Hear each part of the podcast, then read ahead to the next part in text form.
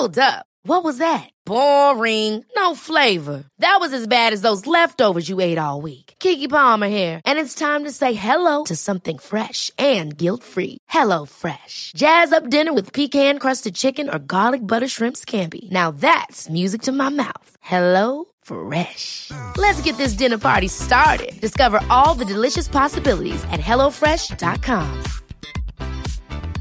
Life is full of awesome what ifs, and some not so much, like unexpected medical costs. That's why United Healthcare provides Health Protector Guard fixed indemnity insurance plans to supplement your primary plan and help manage out of pocket costs. Learn more at uh1.com. Hi, this is Billie Jean King. This is Marion Bartoli. I'm Mats Wilander. This is Mary Carillo. This is Pam Shriver. I'm Stan Wawrinka. I'm Lleyton Hewitt. This is Yannick Noah, and you're listening to the Tennis Podcast.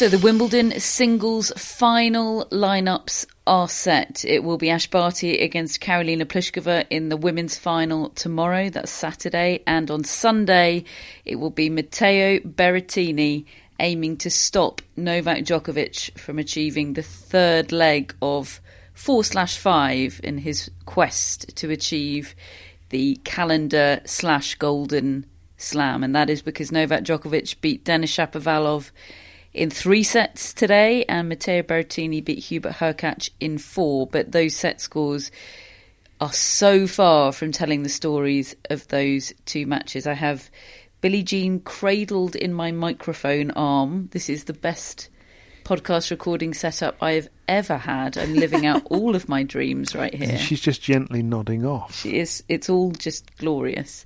uh, David's here. Matt's here. We've just eaten Nando's. If if they want to send us a black card, that would be just fine. Uh, in the excitement of having Pam Shriver here yesterday, I let you both off the alliteration hook. And I would like an adjective beginning with F with which you would describe today at Wimbledon. Matt, I think you should go first to give David some time to come up with at least half decent proposal. um, familiar? Ooh. Fine. and as people tune out in their droves, David, what, what's your submission? Fiery. Well, you two had very different experiences of today. yes, I think we did. Uh, Was today fiery?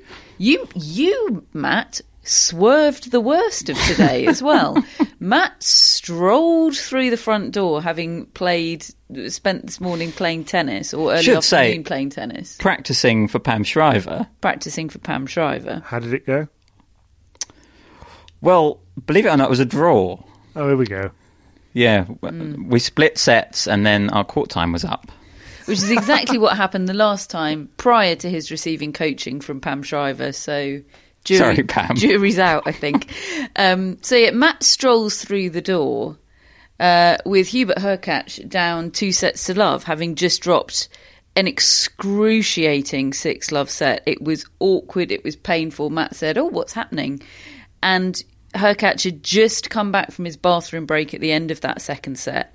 And then suddenly he starts making a match of it, and the crowd are going wild and trying to spur Hubert Hurkacz onto this amazing comeback. So, for you to So only you're call welcome. today fine after m- missing Okay. the yeah, okay, point but of I it. didn't miss anything fiery.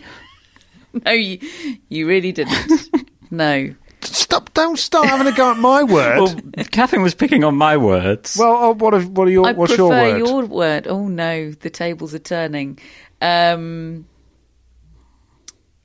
it's not hard, isn't it? Not as easy as you quite think. hard, isn't it? See, Yeah. Um, so Hubert Hurkacz against Matteo Berrettini. Yeah. Seeing as we've arrived there, it, it it was awkward that second set, David. It had a horrible feel. It was a look away I, type I feeling. thought the first two sets were, to be quite honest, because he came out and he wasn't he love forty down in the first Mm. service game, and he, oh dear, just looking in his eyes, you know, this is a guy who'd polished off Daniil Medvedev on that court. He'd come out and he was moved over from another court and he just looked at home and then he beats Federer in straight sets, drops the six love on him. And you're thinking, oh, this guy, he just handles this. And this was so different. I mean, he just looked like somebody who'd been asked to stand up in front of the school or something, you know, when he's about eight. In his pants. just suddenly thought, suddenly realised he hadn't done his homework and he hadn't prepared or anything, and uh, and he was there and he was, and and the problem is, it's uh, here's another one for you. It's like it's like when you're getting picked for your for a school team for or for, you got to pick sides and somebody picks the guy with the beard and the the muscles who's already developed and then somebody picks and then the other team picks the one who's who's really young for their age. That's what he looked like. And he's up against Berrettini who's this massive guy who's who just looked like he was you could throw him around like a rag doll um, even though they're the same same height there's such a difference between them. And and Berrettini you could tell Berrettini had come through his wobbles earlier in the tournament just the sort of self doubt and he'd arrived at his seeding. He'd arrived where he's supposed to be in the draw. And this was a different guy. He just he just decided he was going to take over. And you're right Catherine the look in Hurkacz's face at that point was I don't know what to do.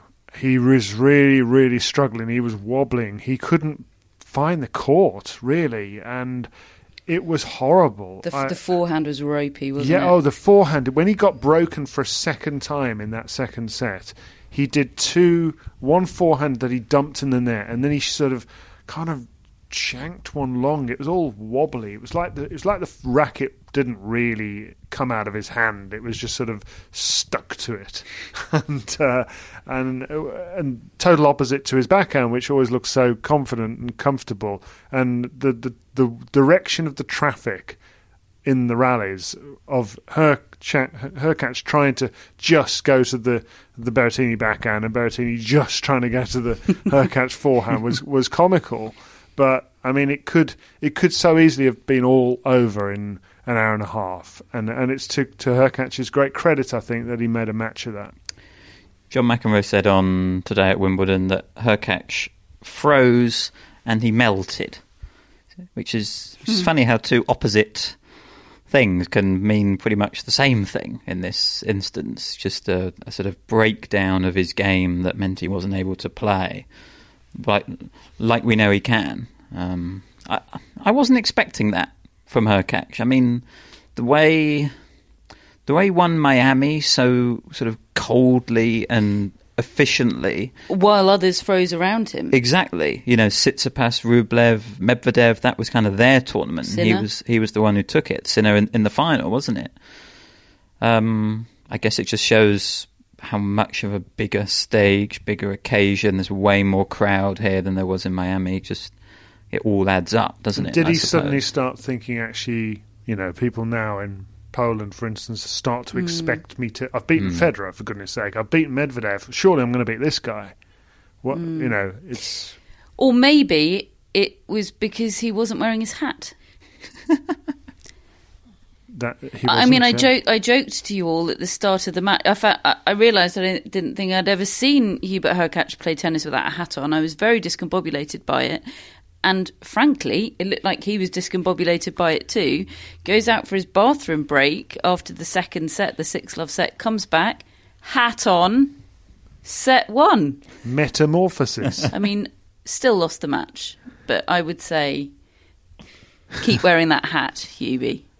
Um, I th- as impressed as I was with Hurkacz making match of it in that third set and getting the crowd behind him the way he did, I was just as impressed, if not more so, by Berrettini winning and winning in four and stemming the flow from Hubert Hurkacz and and not not doubting himself. Mm, he broke in the first game Yep. of the fourth set, having just dropped the tie break. If ever there was a moment that this match was going to get difficult for him, it was it was there. And he said, didn't he, in his post post match interview, which was another brilliant one from him. He said, "I just felt really confident still. I knew I was playing well. I felt like the better player on court." and he just got back to what he was doing in those in those first couple of sets, and it was it was a really impressive fourth set from Berrettini. He's he he's quite a no nonsense character, and I think he's got a fairly uncomplicated game because hmm. he he has an enormous serve, an enormous forehand, and he's trying to hide his weakness. You know, it's it's something we've had given to us as as the, the formula by Mary a couple of years ago of, of what a tennis player needs, and he's he's got it. He's figured his out.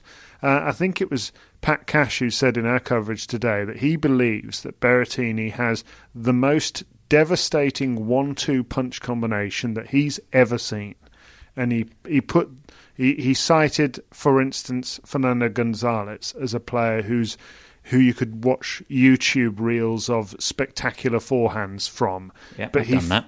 Yeah, highly recommended. Um, but in terms of just reliability, it's not like it's not like he has a flash of inspiration to start smashing his serve down and belting forehands. He can do it for set after set. That's his standard game, and uh, it does mean that it's on the opponent to just take that away from him somehow. And and nobody's been good enough in the last three weeks. Uh, yeah, I'm so impressed though because he could only lose today, but and frankly, he could only lose every match up until this point. He was expected to win. This is sort of repeating repeating our analysis of sort of every match of his up to this point and and going back to Queens, but it's it just sort of it's even more the case with every win how impressive it is that he's just doing it and and he had a little wobble, didn't he, against Felix Auger-Aliassime? That wasn't a great a great match from either player, and he didn't wobble today. And that was a Wimbledon semi final. I know he'd reached one Grand Slam final, uh, semi final before at the US Open, but that was a Wimbledon semi final, and he did not blink, and I found that very impressive. And he actually said after the match that the the hammering he took against Roger Federer uh, on centre court in the fourth round a couple of years ago, he felt like that helped him today. I don't know, m- maybe the feeling of well, it can't go as badly as that. But I love the fact that that stayed with him all this time. But I, I, I know that I've had experiences in my career, not on a tennis court, uh, but in, in life where uh, something has really bothered me. You know, something's gone wrong. I've made a bad decision. I've done something not not well, and uh, and I can't put it behind me until I've put it right. And I, I suspect that he is the way he's spoken and the way I always go back to the the Instagram live he did with Chris Evert. Just the way he spoke to her as this work in progress, as this person who's determined to understand his game and how to improve it, really made me look at him in a, a different light. And then he came, and then the the, the win over Khachanov at the Australian Open, where he just had to show such perseverance to go with his blistering game because he got another guy down the other end with also a blistering game, and yet he won in three tie breaks. I just I find that really impressive. Hmm. And, and it's interesting this this pressure situation that he's in, where he is the favourite. He's been thrust into that pretty quickly. Mm. You know, if the story of men's tennis over the last ten or fifteen years is is that if you're not one of the big four, maybe Wawrinka at certain times as well, you're pretty much always playing without that much pressure in these big matches because you're not expected to win them because those players have, all, pretty, have pretty much always been there. But all grass court season, he has carried a an expectation that he should be winning matches. He said at Queens, didn't he? I want to win this tournament. He was the number one seed, and he did. And he's done the same thing at Wimbledon. And he's not had, if we're being honest, the toughest draw. You know, he's he, he, he was in a part of the draw where Federer wasn't there, Djokovic wasn't there, but he's just done exactly what was required of him. And I think that's really impressive because it's a new it's a new feeling for him and yet he's responded to it brilliantly. And what you're saying there about his about his game, David, and just how big it is, that serve and that forehand, how reliable it is. Sometimes you see big, powerful players who can feel like they dictate the match on you know it's on their racket. Sometimes they're very even in terms of winners and unforced errors. It's it's either brilliant or it's terrible. He's not really like that. I mean, his stats today: sixty winners, eighteen unforced errors. Fearsome It, stat. it, it, it's not. It doesn't feel all or nothing. He's got co- he's got cover on the ball. He does. with the power. C- could we spare a thought and a moment for Luca Berrettini, Matteo's father, who had a who had a difficult time today? He's the first person I've seen in a Wimbledon player box with a with a vape. oh, did he? Mm. Oh, to calm to calm his nerves, presumably. Is he allowed to? do I did wonder. Not sure he, wa- he he wasn't using it, but he was holding it. I, I I think maybe it's allowed in cases of existential crisis, Right. which is he was clearly going through very one of those. definitely what was happening today. He seemed to be pulling his cap further and further over his eyes just to sort of try. And, yeah, and I'm sure, I mean, but Berrettini was sort of in control of the match for for most of its duration, and yet Luca Berrettini was just a mess. what's he going to be like? Absolute mess. I'm, I'm worried for Sunday. yes, he was pulling facial expressions that would have been more appropriate if he was supporting Hurkacz during Yes. the middle portion of the match. Absolutely, and his mum was just there beaming with pride and filming him at the end. It was all Aw. warmth and loveliness from the. His brother were there, was there. They could not look less alike. Really? Yeah. I I He's blonde. him. He's blonde, yeah. Oh wow. blonde and was just sort of on his phone for most of the, ma- the match. It was very different vibes emanating from the uh, from the Berrettini player box. So that was Berrettini making his way through to the final in the first match of the day. He then got to put his feet up. He said he was asked actually in his um, on court interview whether he would watch the second match, and he said, "I don't think I'll be able to stop myself from at least keeping an eye on it." So presumably he watched a fair old bit of Denis Shapovalov against Novak Djokovic, which was a straight set win for Novak Djokovic, but one that Djokovic uh, acknowledged himself uh, on the court afterwards, and, and you couldn't but acknowledge that it was it was so much more complicated than that, and for a lot of that match, if not all of it, Shapovalov was the better player. I think he just didn't win the important points.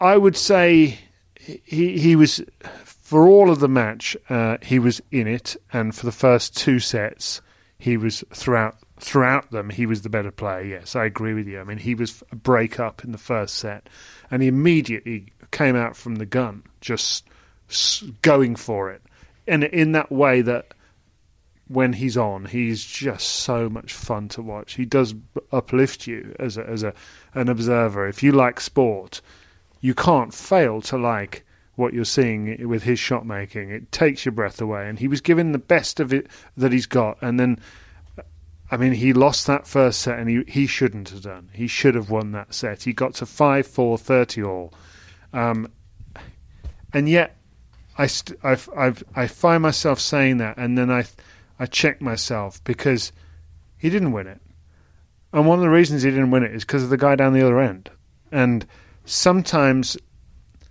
the genius of Novak Djokovic goes unseen. What he's doing to an opponent, the way he makes them choke, the way he narrows the, the court, the feel of the court, and, and they end up missing. And that mental game is so strong. But it's funny, you know, we'll look back at that match in years to come and probably just see the score and probably move on. To be there, to commentate on it, to watch it, was a very different experience. It wasn't 7 6, 7 5, 7 5 in, in reality. It didn't feel like that. Yeah, obviously you can't prove this, but it it felt like Shapovalov would have beaten so many players today with how he played and the level he played, and yet the reason he lost in straight sets was yes, partly his inexperience and the way he still needs to improve in tight moments but it, it felt like it was mainly down to Novak Djokovic down the other end, um, who, not for the first time on on any court, especially on centre court. I'm thinking the 2019 final against Federer is the classic example. Just won without playing his best, and yet saved his best tennis for the key moments in the match. He he is he's the best at that. Of just just when he needs to, knuckling down, not missing, defending better than ever, forcing Shapovalov to hit extra shots and he just he just timed it perfectly at the end of every single set. It was it was a it was a classic Djokovic win, really, in that in that sense, and it, and it was also a classic of someone challenging Djokovic, playing brilliantly, but either not taking their break points. I think Shapovalov missed a load, especially in the first two sets, or not closing out the set when he had the chance. And those two things were just in tandem with one another. Yeah, I mean, I don't want to take it. I agree with everything you've said about the way Djokovic elicits these kind of performances from his opponents, and that being one of his greatest strengths. And it's it's a tough sell that kind of strength because it's not dazzling in the way that Shapovalov's strengths are dazzling. And I, I don't want to detract from that, but I I think you're being slightly kind to first set Shapovalov there. He definitely should have won that first set. The the the game that he where he was bro- serve, trying to serve out the set and he got broken. He missed a that was what horror Barty forehand. would call a cheapie. Yes, he missed a horror forehand at five four thirty all. He had the whole Yeah, court free, and, and, the he went long he was at it. thirty all is because he'd gone for a couple of couple shot selection wise. I mean, again, I know that's what Djokovic does to you. He makes you think you've got to go for more, etc., etc. But it is also what Denis Shapovalov does in tight moments. He he quite often picks the wrong shot. I don't want to be down on Denis Shapovalov, and there was a point in this match when I thought I was going to be down on him on the podcast, and that was at two sets to love down because I felt like I felt like it was familiar Friday. It all felt so predictable. He's played really well. He's challenged. He hasn't taken his chances. He's two sets to love down. But that third set and the way he played in it um, and stuck with it um, and and dug in and showed some resilience and really nearly took it to a fourth. That I felt like that showed me something about about Denis Shapovalov because everybody could feel the inevitability at the end of that second set. Ev- everybody could feel it. He would have been able to feel it, and the way he kept fighting and left the court in tears, a wreck, really, and came into the press conference still a wreck, a very composed wreck. He spoke extremely well. Um, but that is, I don't know, that's changed something slightly in my mind about Denis Shapovalov. And there was a, a, a quote actually that really stood out from his press conference where he said, uh, I think what hurt this time is I feel like the game is there. I felt it was possible to win the trophy. It's a feeling I've never felt. I found that really interesting. You know, he, it's like he sort of went on the court with the attitude of, I'll give it a go, I'll try and convince myself I can win this. But really deep down, I know I probably can't. And actually convinced himself in the process of it that it it could be a reality. He said, I felt like from the back I was outplaying Novak. And yeah, that's perhaps not true in the third set, but definitely for the first set and a lot of the second set. And this is going to sound incredibly sadistic, but I loved those tears. Yeah. Oh, yeah. And, actually, Djokovic, I know he's he's very generous when he wins. He's very generous to opponents, typically, but he his analysis of what went on in his first answer was was bang on. Uh, that he- he felt the scoreline was unrepresentative of what happened out there, and that probably Shapovalov was the better player for the first couple of sets. And I mean, look, to be honest, it felt more like a four-set win to me. It felt felt more like seven six five seven. Does that mean Does that mean we the, get predictions the points? points, please? No. I so desperately need them. Sorry. Bad luck. Um, but I, um, I, I do feel like this is something to build on for Shapovalov. He needs to he needs to remember that feeling of I, I I could have won this. Whether I don't actually personally, I don't believe that because I think there's still a big difference between the two, even at top level. Shapovalov at the moment, he can he he played close to his best, I think, and he didn't win a set. And and Because of his mind, though, not because of his tennis. but but yes, but that's what Djokovic his tennis did. is there. And, and uh, you know when I, I we just saw the the Wimbledon highlights show, and Tim Henman said he, he would have given Djokovic about a six and a half out of ten today, and John McEnroe was up in arms about that, and frankly, so am I because he didn't try to play spectacular tennis. He didn't try to out hit or you know take on Denis Shapovalov at his own game. He played his game. He played lockdown tennis and w- managed to win and manage the situation. And I think that says everything about him. Um, Oh, it, it was it was ten out of ten for what Djokovic was trying to do, for sure. I mean, it was it was ex it was an expert performance, as you said, just just managing the match. It was it was perfect. He got it done in straight sets against a guy who was playing pretty much as well as he can. yeah. But I It- think it was Gareth Southgate's England against against Croatia hmm, or or or the Czech or the Republic. Czech Republic, Mm. yeah. Um, but I think Djokovic can play more expansively than that and more adventurously. I'm not sure he could against Shapovalov playing like that. I don't think there's room. I think you you, you cut your cloth. possibly, I I felt in the first set he wasn't timing the ball particularly no, he, well. He looked and- really tight to me in the first set. That ar- it, that arm was not loose. Definitely, he was dropping the ball, dropping the ball quite short. And Shapovalov made the most of it. I, I, I ha- it struck me, it struck me that Denis Shapovalov is is just the wrong amount of young at the moment. A, a graphic flashed up on the screen mid match, a possibly unfair one or a slightly misleading one about him only ever having one top five win. And that was actually in his first ever match against a top five player. The match he won against Nadal in 2017 in Montreal. He's not beaten a top five player since then.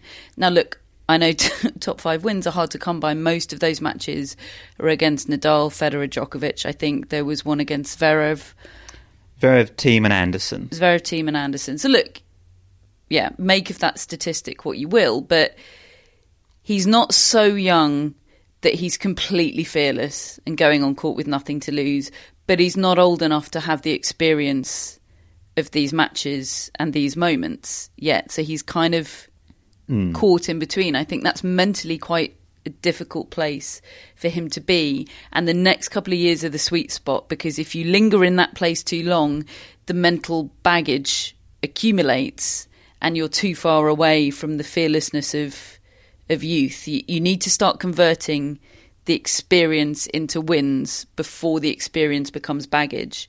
And I really hope that that is the case. And today, and particularly his reaction today to today, gives me restored hope. And that is a dangerous place to be with Denis Shapovalov, but slightly renewed hope that he will do that. Mm, I agree, I, I, and also because he can actually play on all the surfaces, he's got a chance really to. He now needs to build incrementally, really, on from where he is, rather than these veering, this veering graph that, that he's had over the years of going up and down. And uh, I, I would like to think that that experience will will just make him reapply himself.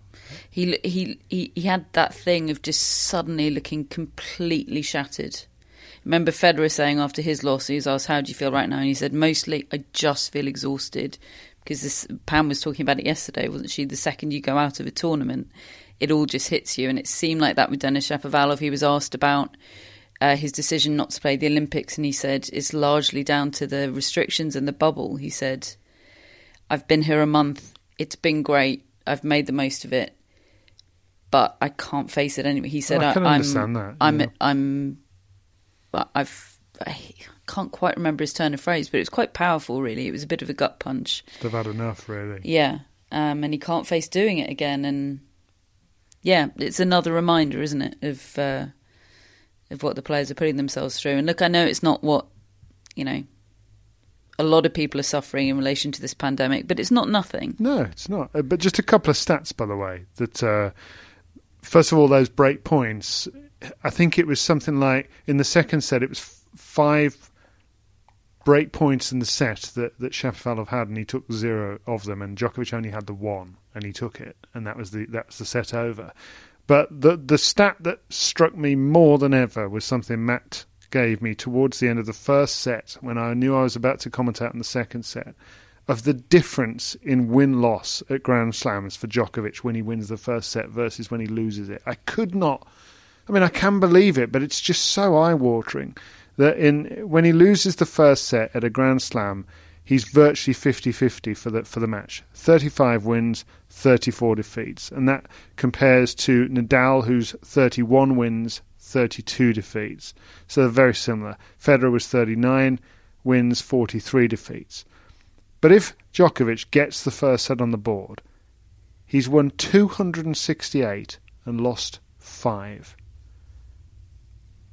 I How, cou- how many of those five against War- War- Wawrinka? Three of them.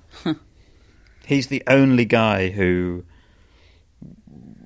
was able to Yeah, consistently beat Djokovic after dropping the first set. very sad about the past tense there, but it's probably a reality.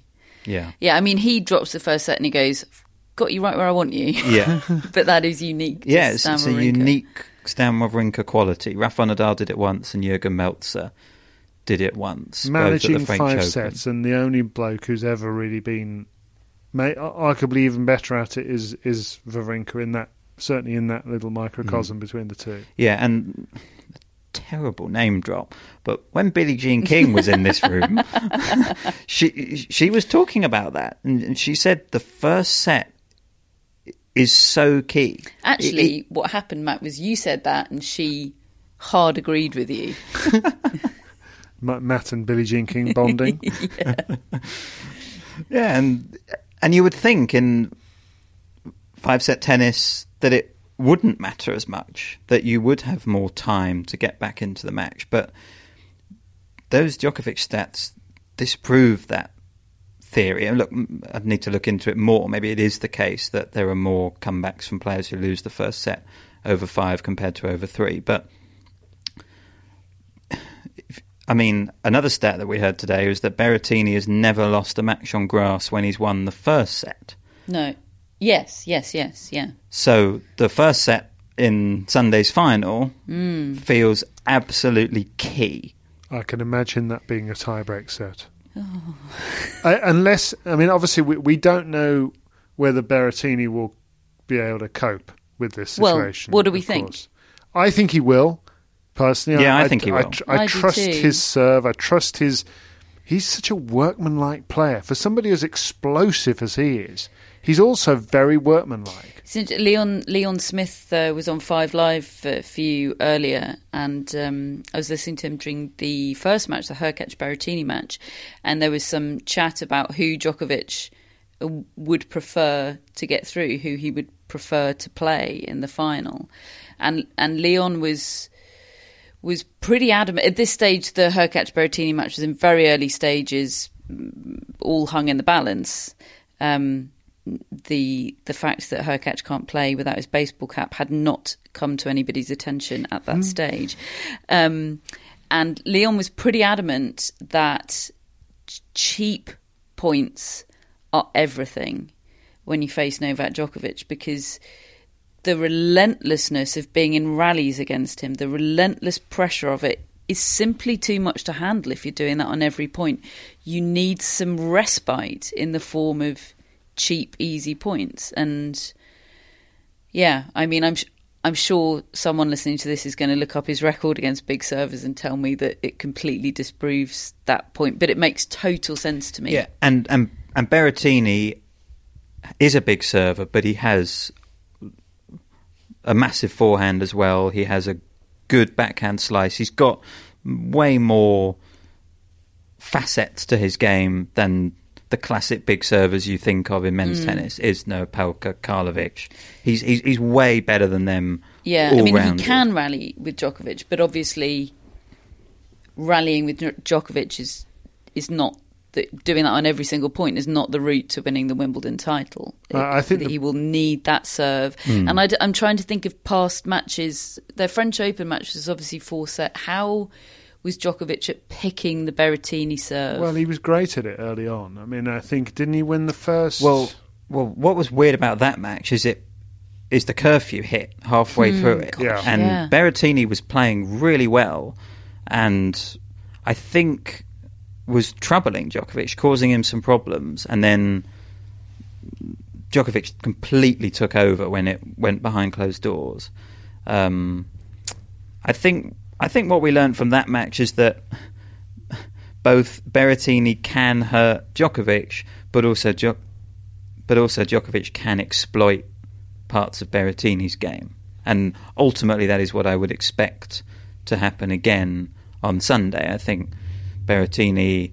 I'm pretty sure Berrettini, if he turns up, which I think he will, I think he'll have the game to win a set. well, I mean, it was for Djokovic. It was six three, six two, six seven, seven five. That hmm. match against Berrettini at the French Open, and this is what I recall from it. Th- those six three, six two first two first two sets, he was just handcuffing hmm. Berrettini behind the baseline because he was picking his his serve, or at least the difference with Djokovic is when he gets a racket on the on the return, it's not just getting it back in play; it's shoving it back down the middle and landing it on the little mark in the centre of the baseline, and that's that's where all the foot marks have been and where all the bad bounces are going to come. Hmm. And and there's no real chance for Berrettini to then get on top. That's the pro- I mean, you, you I think you're absolutely right, Catherine. He needs to some cheap points. So somehow he's got to hit his marks well enough on that serve that he gets some unreturnables, some aces, and enough returns that he can follow up with that forehand. And that's what I think will will get him to a, a first set tiebreak. I think he can do it. I think he's serving better than he was at Roland Garros. He, he is he's more effective on grass. I think he will get himself into a first set tiebreak. Question is whether he can win it. Hmm. Hmm. It's funny just thinking about that match now at the French Open. I've realised that that was a different Novak Djokovic in my mind because that was before the Nadal match. Hmm. And going into that Nadal match, it, se- it seems ridiculous now, but I genuinely had some doubts about Djokovic. You know, I mean, I know he, he won the Australian Open at the start of the season, and he had mentioned how he was r- so focused on the slams more than ever at this stage in his career. But you know, he'd lost to Karatsev, he'd lost to Dan Evans. He hadn't actually looked that impressive between the Australian Open and the French Open, and I genuinely was just wondering where his game was at. But ever since he beat Nadal, I suddenly think he's unbeatable. Hmm.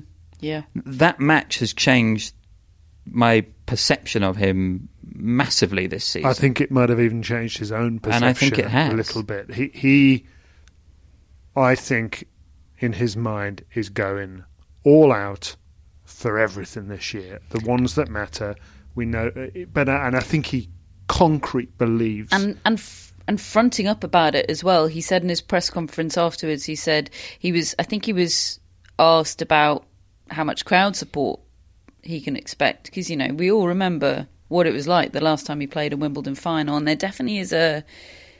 I feel like there's a wariness about him towards the Wimbledon crowd.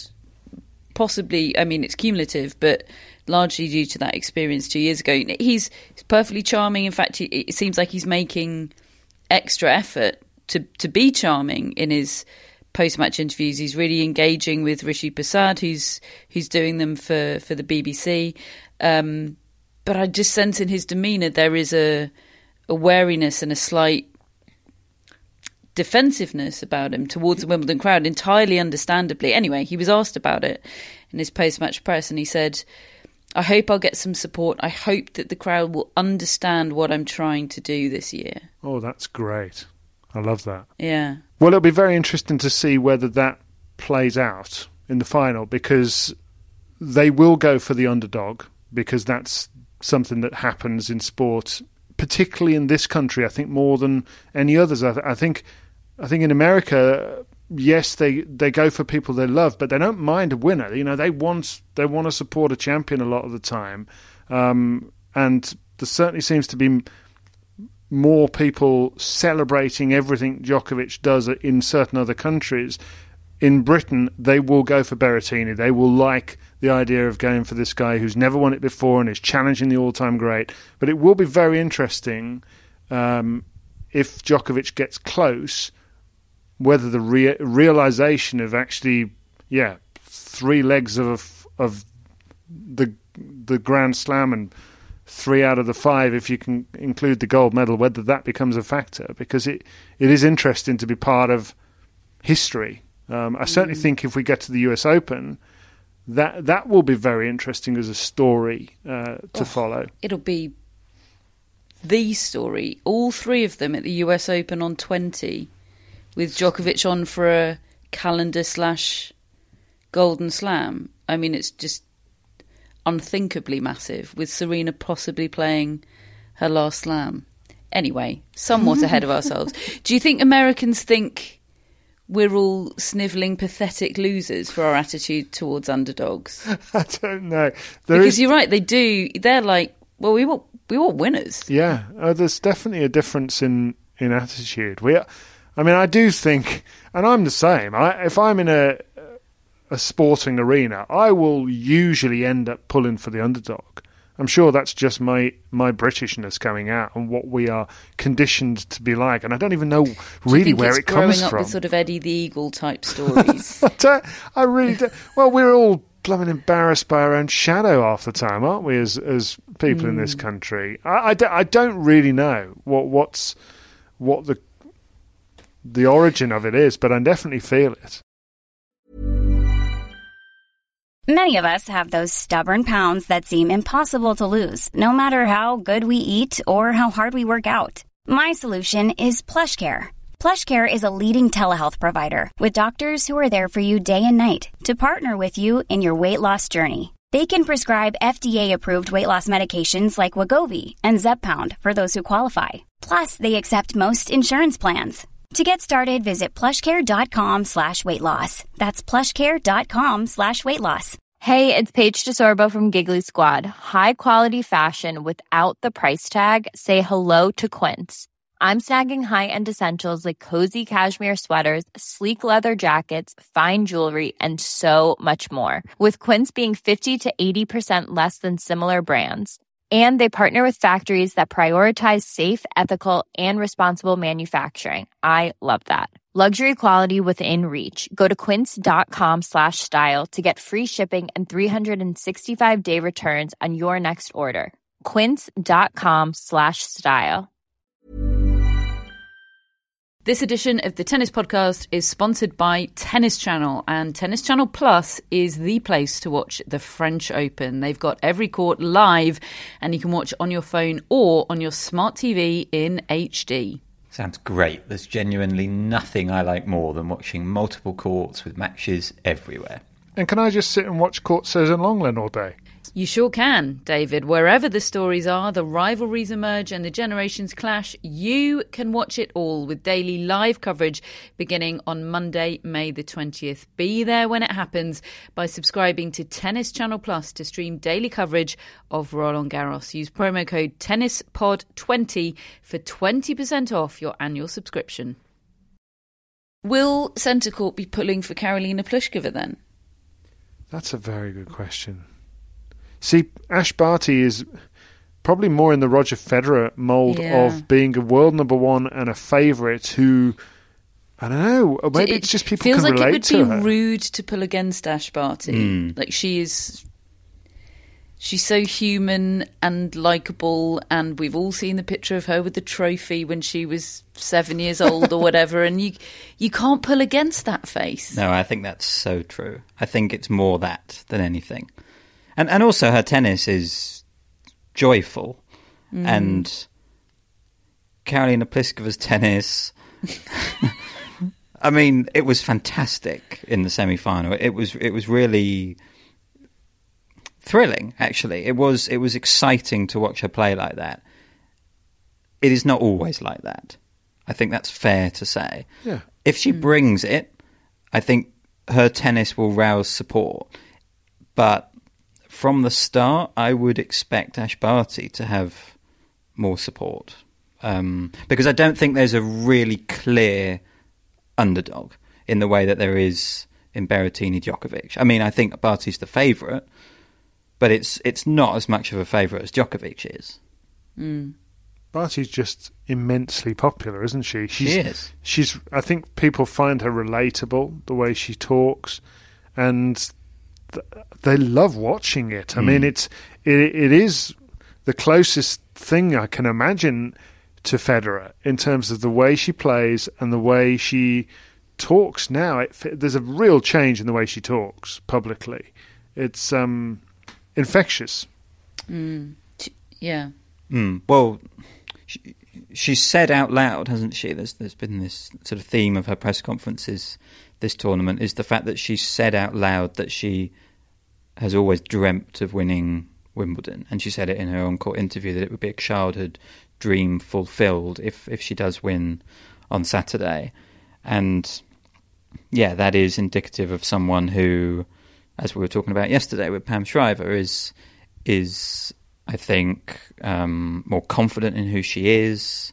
Um, no long, well, not afraid of falling short. I think she might not have said that before because she was perhaps worried that she might fall, fall short. I think she she's not worried about that anymore. She's so confident in her own approach to the sport, and I think I think that's connected with a lot of people that that she has had that, in her words, courage to sort of lay out her ambitions in front of everyone. I think I think people respect that and and understand that she's you know in her words she's been on that sort of journey, hasn't she? Of mm. You know, in tennis, it's been it's uh, her road is such a different one to everyone else's. I've just had another vision of the uncertain future to to bring you. Barty wins Wimbledon, wins the US Open, goes to Australia playing for the Career Slam. I love this Just going to podcast. throw that out there. Could happen. She's only won the one. Well, Could happen. Well, home players winning their home slam is something that we've not had a great deal of in tennis besides American women in America mm. recently. Obviously, with Andy Murray's done it at Wimbledon, but I- I would love for Ash Barty to win the Australian Open. I just I should Imagine I mean, I agree with you, but I I tell you, an Australian winning Wimbledon is quite a sight. I remember it from hmm. Lleyton Hewitt. How it took me aback how much that meant to him, and it took me aback hearing your interview with Pat Rafter last year when when he let in let us in to his heartache at having not won Wimbledon, and that all our eyes were focused on Goran and he, the fact that he's now okay. Well, Pat Rafter made it very clear that to some degree he wasn't okay about it, even now. Um, he, he's he's okay enough, but it still hurts him. And Barty, yeah, talked about it as the most important tournament in the world, really. Even though that home Grand Slam would be an incredible thing if she could pull it off. That's more. I- I feel like that's more pressure. That's more kind of. I hope I can do it because it's my home Grand Slam. Whereas winning Wimbledon is just the stuff that dreams have made of uh, for for her, and um, yeah, th- that's going to be really emotional if she wins it, and I'm sure it'll be emotional if Karen Pliskova wins it for a completely different reason. She because of the doubts and the the absolute assumption from me. I, I I do not expect her to win a Grand Slam. I said it before and I still say it now. Um, but she might just make me look a fool tomorrow. 2 p.m. on Saturday. Tomorrow, the women's final, Barty against Pliskova, followed by the women's doubles final, Veronika Kudermetova and Elena Vesnina, who, of course, uh, won the title Love and Love, didn't she? Alongside Who was Vesnina's partner? Was was it Ma- M- Makarova? Mac- Makarova. Mm. yeah, Yeah. there we go. Um, And, and they saved multiple match points today, I Mm. believe. A- Yeah, a, a- a bit of a thrilling comeback. Yes, they will play Su-Wei Hsieh and Elise Mertens in the women's doubles final tomorrow, followed by the men's doubles final. Nikola Mektic, Mate Pavic, the top seeds against Marcel Granollers and Horacio Zeballos. Uh, it will be Harriet Dart and Joe Salisbury that play the mixed doubles final on Sunday. Extraordinary stuff from them to win through today. And they will face either Neal Skupski and Desirae Krawczyk or John Peers and Zhang Shuai, who play tomorrow on court number one for a place in that final. I'm covering that tomorrow. Are you? Yeah, I'd be quite Ooh. interested to watch that. Oh, nice. So it could be three Brits in the mixed doubles final. I, I, when I was doing that mixed doubles match the other night with Neal Skupski involved, there was just the, the margins were, were, were, on display there in the first set tiebreak. Jean Julien Rojer hit a forehand on set point that missed by about half a centimetre, and then they lost the match from there. Um, and yeah, and and the crowd was so into that. I mean, it's uh, it's one of the things I love about Wimbledon is how into the doubles they are, and they stay for the doubles, and they get passionate about it. And uh, and yeah, I'll be there on court one. Looking forward to that. We had a result today and some champions in the quad wheelchair doubles, and that was Andy Lapthorne of Great Britain and David Wagner, his American partner, beating Dylan Alcott and Sam Schroeder 6 1, 3 6. 6 4 to win the quad wheelchair doubles title. The other wheelchair singles and doubles finals are over the weekend. We had semi finals today, so we'll keep you posted on that and the junior results as they come in. I think that's it for fiery, familiar, Fine, fine. it's We hope you've enjoyed Fine Friday. fine. Um, we'll Stand be back, by it. We'll be back with um, Super Saturday tomorrow, so join us for that. We'll have Zeus, Scousel, Mousel, and Rogue with us. We'll have Mocker, our mascot. We'll have Billie Jean and Billie Jean King. Uh, Chris Albert Lee will be our executive producer as he was today and every day. And we'll have shout outs. Matt, who are they for today? Chris Loomis. All right, Ooh, Chris. Hello, Chris. Like Chris Albert Lee. Cool name. Thanks for your support. Jacob Carabel. Oh, Jacob. like caramel. Lovely. Thank you very much, Jacob. Like Jacob Murphy, the footballer, who apparently got a six-year contract for Newcastle today. I was amazed. That's that's a long old contract. Okay. Yeah, but Jacob, our backer, is magic. And Sean Fitzpatrick. Right, Sean? Oh, classic. Yeah. Cheers, Sean. Sean came to our live show, I think. Hey! in Is Sean 2019. Irish? Because that's a very Irish name. Hmm. Possibly. Don't know. But Matt Matt loves it when I have follow up questions. but he has the no shout-out idea what the segment. answer is. I even provided extra information and got asked for more. Thank you very much, Sean. Let us know if you have any Irish heritage. We'll be back with two more tennis podcasts from this Wimbledon, starting with the women's final reaction and look ahead to the men's final tomorrow. We will see you then.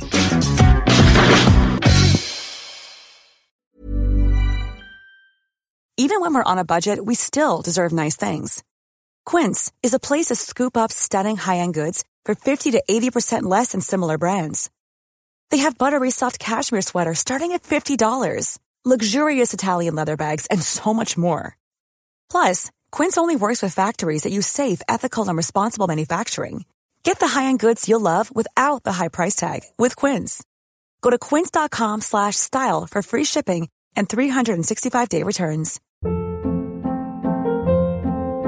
Hold up. What was that? Boring. No flavor. That was as bad as those leftovers you ate all week. Keke Palmer here, and it's time to say hello to something fresh and guilt-free. Hello Fresh. Jazz up dinner with pecan-crusted chicken or garlic butter shrimp scampi. Now that's music to my mouth. Hello Fresh. Let's get this dinner party started. Discover all the delicious possibilities at hellofresh.com.